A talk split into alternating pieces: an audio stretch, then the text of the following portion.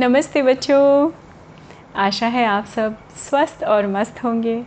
तो फटाफट से आपको आज की कहानी बताती हूँ। बच्चों, ये कहानी है एक साधारण से नाविक की। नाविक मतलब बोटमैन। जो नदी के किनारे होते हैं ना, नाव लेके खड़े होते हैं, जो नदी के इस पार से उस पार लोगों को लाते ले जाते हैं। अब नदियों पे पह और ये कहानी काफ़ी पुरानी भी है बच्चों। तो पहले पुराने समय में नदियों के ऊपर इतने ब्रिज या पुल नहीं बने होते थे। तो मोस्टली लोगों को जो भी, और नदी के किनारे क्या होता है बच्चों, बहुत सारे शहर बसे होते हैं, इस तरफ़ भी, उस तरफ़ भी। क्योंकि नदी से पानी होता, मिलता है, और लोगों को सुविधा होती है खेती बाड़ी में, अपना जो भी काम करते हैं फैक्ट्रीज़ हर चीज़ में। तो ऐसे ही एक नदी थी, चौड़ी सी, गंगा नदी थी, काफ़ी चौड़ी सी। उसको पार करने के लिए वहाँ पे नाविक रहता था, हमेशा नाव लेके तैयार। तो एक श्रीमान थे जो काफ़ी पढ़े लिखे थे उस गाँव के। तो वो श्रीमान जी जो हैं, वो उनका नाम था, उनका नाम था मिस्टर चंद्र प्रकाश श्री चंद्र प्रकाश वो अपने गाँव के काफ़ी पढ़े हुए विद्वान से आदमी थे। अब वो आए और नाविक अपना बैठा हुआ था नाव के नाव के पास में, नाव के ऊपर आराम से पैर डाले, कुछ गुनगुना रहा था गाना तो बोले, अरे, चलो चलो, नाविक, जल्दी करो, उठो उठो उठो उठो उठो। तो उसने बोला कि हाँ भाई, क्या हुआ साहब? तो उसने बोला कि, और नाविक का नाम जो था, वो उसका नाम था रामू। तो बोलते हैं, रामू, चलो भाई, मुझे यहाँ से गंगा पार करानी है। चलो, बहुत देर हो रही है। चलो, फटाफट से मुझे लेके चलो। तो नावू जो है, रामू जो है, उसने भी नाव वाव को जैसे ही वो, होता है ना, एंकर से बंधी होती है नाव, बच्चों, नीचे नदी के किनारे या सम, कहीं पे भी बहुत मिट्टी जहाँ पे गीली नहीं होती, वहाँ पे एक बड़ी सी लकड़ी, मोटा सा कोई हुक ऐसा गाड़ देते हैं जिससे वो नाव बंधी रहती है, ताकि वो नदी के प्रवाह से, पानी के प्रवाह से बह ना जाए। तो उसने नाव को वो खोलने खोलने के लिए उतरा, लेकिन उसने एक बार ऊपर की तरफ़ देखा, आकाश की तरफ़। तो वो चंद्र प्रकाश बोलते अरे, क्या देख रहे हो आकाश की तरफ़? चलो चलो चलो भाई, मुझे देर हो रही है। तुम्हें पता है ना, मुझे कितने जगह बुलाया जाता है। तो उसने बोला, जी जी साहब लेकिन मुझे लगता है बारिश होने वाली है, मौसम साफ़ नहीं है। तो बोलता है कि, अरे तो क्या हो गया? मैं इतना बुद्धू नहीं हूँ, बहुत पढ़ा लिखा हूँ हाँ मेरे पास छतरी है, चलो, ले चलो मुझे, जल्दी चलो, मुझे देर हो रही है। तो नाविक ने कहा कि, जी जी, जो आ गया, साहब, चलिए मैं बैठता हूँ। तो आप बैठ जाइए तो वो आराम से धमक के नाव पे बैठ गए। अब नाविक ने रस्सी को खोला और नाव को वो थोड़ा सा खेता हुआ धक्का मार के पानी के बीच में ले गए और अपनी पतवार से सेल करने लगा। अभी चंद्र प्रकाश साहब जो थे, वो थोड़े बातूनी भी थे। ज्ञान भी था नॉलेज भी थी पूरे गाँव में उनका आ, उनका क्या कहना चाहिए सम्मान किया जाता था उनकी नॉलेज का और वो उतने ही अपनी नॉलेज का बखान भी करते थे। कभी ऐसा कोई मौका नहीं चूकते थे चंद्र प्रकाश जी जहाँ पे लोग उनकी विद्या का लोहा ना मान लें। मतलब लोग ये ना कहें अरे वाह आपको तो बड़ी नॉलेज है। अब उनको यही इच्छा हर जगह होती थी। तो अब उनको लगा कि ये मौका नाव में नाविक बैठा है और मैं ये मौका कैसे हाथ से जाने दूँ? ये आम तौर पे उनकी इच्छा रहती थी लालसा रहती थी।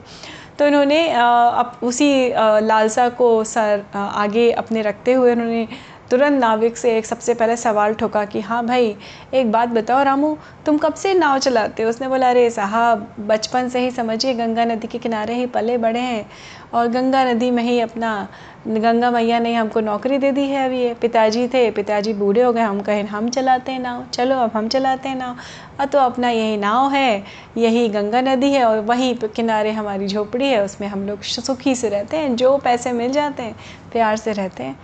तो चंद्र प्रकाश बोलते हैं कि हाँ हाँ ये जो तुम मुँह उठा उठा के ऊपर देख रहे थे, क्या देखते हो? सिर्फ़ बादल देख के रह जाते हो कि चाँद तारों के बारे में भी कुछ जानते हो? तो उसने बोला, साहब, हम ठहरे नाविक, हमको जो देखना होता है वो बारिश देखना होता है, कि मौसम बिगड़ा तो नहीं है। अगर मौसम बिगड़े तो हमारी पानी की चाल ख़राब होती है। पानी की चाल ख़राब होती है तो हमारी नाव की चाल भी ख़राब होती है। है ना? अब हम सब तो बैठ के जाते हैं, हमारा तो रोज़गार ही यही है। तो हमें इसलिए देखना पड़ता है। हम तो बोलते हैं, अरे, छोड़ो, तुम अगर ये भी नहीं जानते हो, तुम्हें पता है, चाँद से, सितारों से, तारों से, सूरज से हमारे जीवन की भी कितनी ज़्यादा डोर बंधी होती है? तुमने कभी एस्ट्रोलॉजी के बारे में सुना है? कभी सुना है?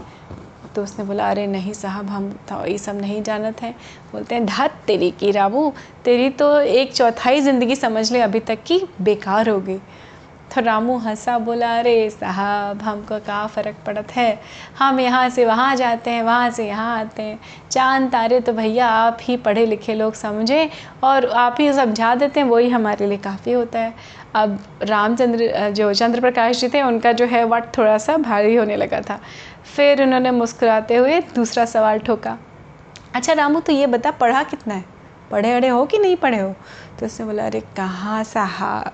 पढ़ाई का मौका ही ना मिल बे करा क्या करें? हमारे पिताजी चलाते रहे गंगा मैया में नदी नदी में नाव। हम ही अपना यहीं डूब डूब के नहाते थे। मैं, माँ पका के खाना दे देती खा लेते थे। इतने पैसे ही नहीं थे कभी कि हम गाँव में स्कूल स्कूल भी जा पाए। और समय ही नहीं था तो हम तो भाई बिल्कुल भी नहीं पढ़े लिखे तो कहते, अरे रामू, तेरी तो समझ ले आधी ज़िंदगी बेकार हो गई। पढ़ाई कितनी ज़रूरी होती है? बिना पढ़े लिखे तो इंसान ऊपर नहीं, के पास समझ नहीं होती है। बेसिक समझ तो पढ़ाई लिखाई से ही आती है। तो उसने कहा हूँ कही तो सही रहे हैं साहब। चलिए साहब, अब क्या किया जाए? हमें तो इसी में संतुष्टि हम तो ऐसे ही खुश हैं। फिर थोड़ी देर बैठे रहे। अब चंद्र प्रकाश जी को लगा, वाह, मेरा तो और वट बढ़ गया। फिर उन्होंने तीसरा सवाल पूछा अच्छा कुछ भाषा वाषा का ज्ञान है? कोई भाषा जानते हो? तो उसने बोला, अरे साहब, बस इतनी भाषा जानते हैं कि ई नाव हमारी भाषा समझती है, हम इसकी भाषा समझते हैं। हमारी यही ज़िंदगी बहुत है। जब इस नाव को मरम्मत चाहिए होती है हम मरम्मत करते हैं। जब इस नाव का मन नहीं होता है, तब हम अपना बैठ जाते हैं। तो इसकी भाषा हम समझते हैं, ये हमारी भाषा समझती है। और हमें दुनिया से क्या मतलब? और जो आप जैसे लोग बैठते हैं, विद्वान लोग हमारी नाव पे तो हम तो समझते हैं, वाह, हम इसी से तर गए आप लोगों की बातें सुन लेते हैं और यहाँ से वहाँ लोगों को पहुँचाते हैं। बस यही तो काम है हमारा। तो बोलते हैं हम्म, संस्कृत भाषा सुनिए। मैंने कितने बरस बैठ के पढ़ाई की है और आज की डेट में जगह जगह में जाता हूँ कि कोई संस्कृत में मुझे मात नहीं दे सकता है। तो उसने बोला अरे वाह साहब आज तो हमें समझिए हमारा दिन बन गया। आप जैसे विद्वान हमारी नाव में बैठे अब तो समझिए हमारा दिन बन गया। आप तो बहुत विद्वान हैं। तो वो जो है अपने घुटने पे हाथ रख के एकदम अकड़ के और बैठ गए। हाँ बिल्कुल सही कह रहे हो। हम्म, तब तक जो है वो आधे रास्ते ऑलमोस्ट पहुँच गए थे आधी नदी के बीच में नाव अब जो है मोटी मोटी सी बूंदें पड़ने लगी। ऊपर से बारिश होने लगी हल्की हल्की तो चंद जो रामू था, रामू जो नाविक था, नाविक जो होते हैं ना बच्चों सालों से, जो पुश्तों से, सदियों से नाव चला रहे होते हैं, उनके परिवार के परिवार, उनको मौसम का अंदाज़ा बहुत होता है। उनको पता होता है कि कौन से बादल आएँगे, बिना बरसे चले जाएँगे, कौन से बादल हैं, या कौन से ऐसे आसार हैं जिनसे बहुत तेज़ बारिश होगी और पानी में बहुत हलचल होगी अनरेस्ट होगा और नाव में बैठे लोगों के लिए, नाव के लिए वो ख़तरनाक है।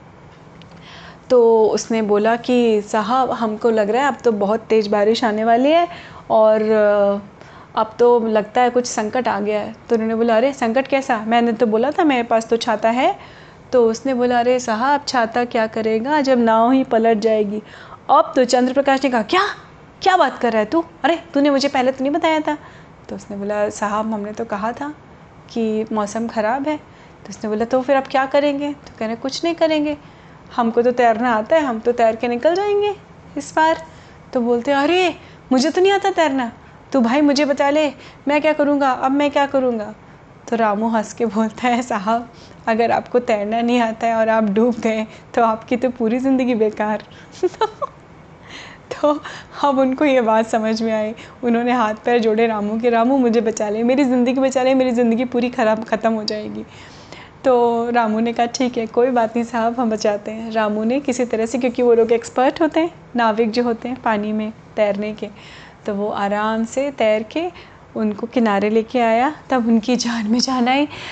चंद्र प्रकाश जी ने गहरी सांस ली, उनकी किताबें, कॉपी भी सब बह गई पानी में, बाहर आए। उन्होंने कहा, मन में होता है ना वो, जान बची तो लाखों पाए। मतलब जान बच जाए बस। अब मुझे चिंता नहीं मेरी किताब कॉपी छतरी जो भी चला गया जाने दो। और बारिश भी हो रही थी। फिर उन्होंने उससे बोला अब मैं रोज़ बीस दिन तक यहाँ पे आऊँगा या जब तक मैं सीख ना जाऊँ तुमसे तैरा तै, तैरना। मुझे तैरना सीखना है नदी में।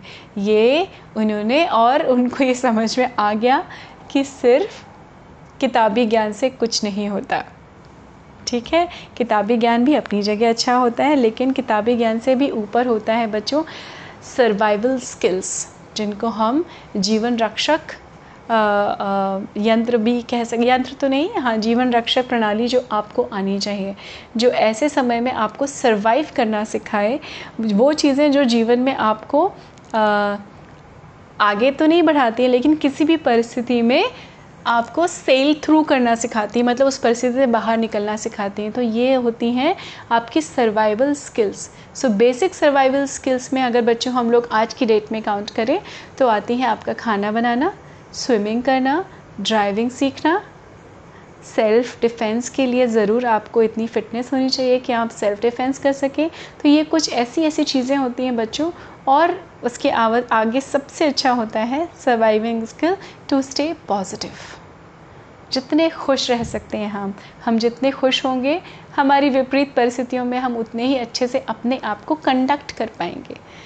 हैं बच्चे तो ये पाँच बेसिक सर्वाइवल स्किल्स होती हैं जो एजुकेशन तो है, जैसे हमारे चंद्र प्रकाश जी के पास एजुकेशन तो थी, ज्ञान बहुत था, लेकिन सर्वाइविंग स्किल का के नाम पे क्या था? एक बिग ज़ीरो जब वो मौका आया कि वो डूबने लगे तो उनको एक नाविक ने बचाया जो बेचारा बिना पढ़ा लिखा था। पर उस दौरान सबसे ज़्यादा काम किसकी ज़रूरत किसकी पड़ी उनको? उसी नाविक की, रामू की, जो पढ़ा लिखा नहीं था, लेकिन उसके पास सर्वाइविंग स्किल थी। तो बच्चों, पढ़ाई लिखाई के साथ साथ पढ़ा लिखा, पढ़ाई लिखाई भी बहुत बहुत ज़रूरी है। इम्पेरेटिव जिसको बोलते हैं हमारी लाइफ के लिए, लेकिन उसके साथ साथ ये सारी सर्वाइवल स्किल्स आपको ज़रूर होनी चाहिए। आपके जीवन में रक्षा करने वाली ये सारी चीज़ें, ये सारी ड्राइविंग फोर्स आपको पता होनी चाहिए। तो बच्चों पढ़ाई लिखाई करते रहिए। इस तरह की समय समय पे जब हर चीज़ का सही समय आता है खाना बना बनाना सीखने का भी आ, आपका स्विमिंग सीखने का भी फिटनेस का भी ड्राइविंग का भी तो जब जब जैसे जैसे जिस पड़ाव पे आप आगे बढ़ते जाएँ ये भी सीखते जाइए और ऐसे ही जीवन में आगे बढ़ते जाइए। खुश रहिए मस्त रहिए स्वस्थ रहिए। मैं आपसे बहुत जल्दी मिलती हूँ अगली कहानी में। नमस्ते बच्चों।